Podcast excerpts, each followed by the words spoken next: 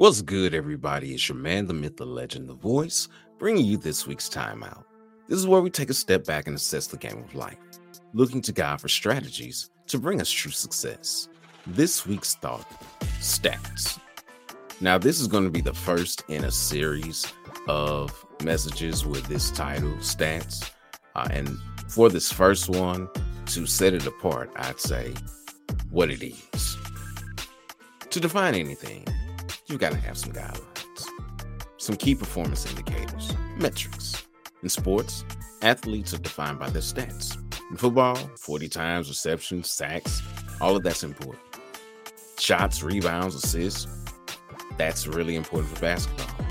Slugging, Ks, RBIs for baseball. Points in hockey, the list continues. What it takes to be great in one sport differs from another. Now, athleticism is valuable, but what translates to the game is most important. Love has many different forms and thus different definitions. Measurements for the love of a game versus the love of a spouse is much different. Same thing for the love of a pet versus the love for your parent. They're not supposed to look the same. First, what is love? Because like I said, there are many definitions and many types. In First Corinthians chapter 13, you find definitions for love, especially, or I should say specifically, agape. What is agape? Agape typically refers to divine love. This is what God prefers, things that he desires. This is that kind of love. You'll see love for one another in this kind of love, especially that love from one Christian toward another Christian. To measure love, you got to measure it against what God says love is. Love is patient.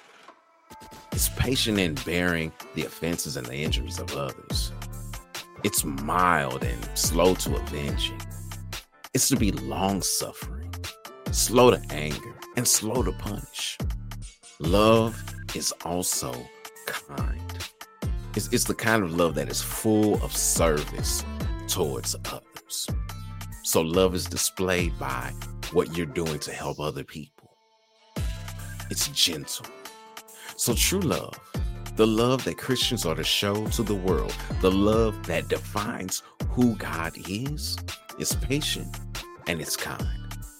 So, here's the play if you want to know what something is, you have to know what it's measured against. God is love. He proves that by displaying his patience and his kindness to mankind.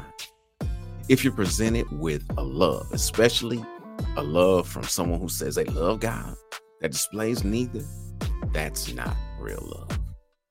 It's your man, the myth, the legend, the voice with this week's time out, All right, time to get back in the game of life. Until next week, ready break.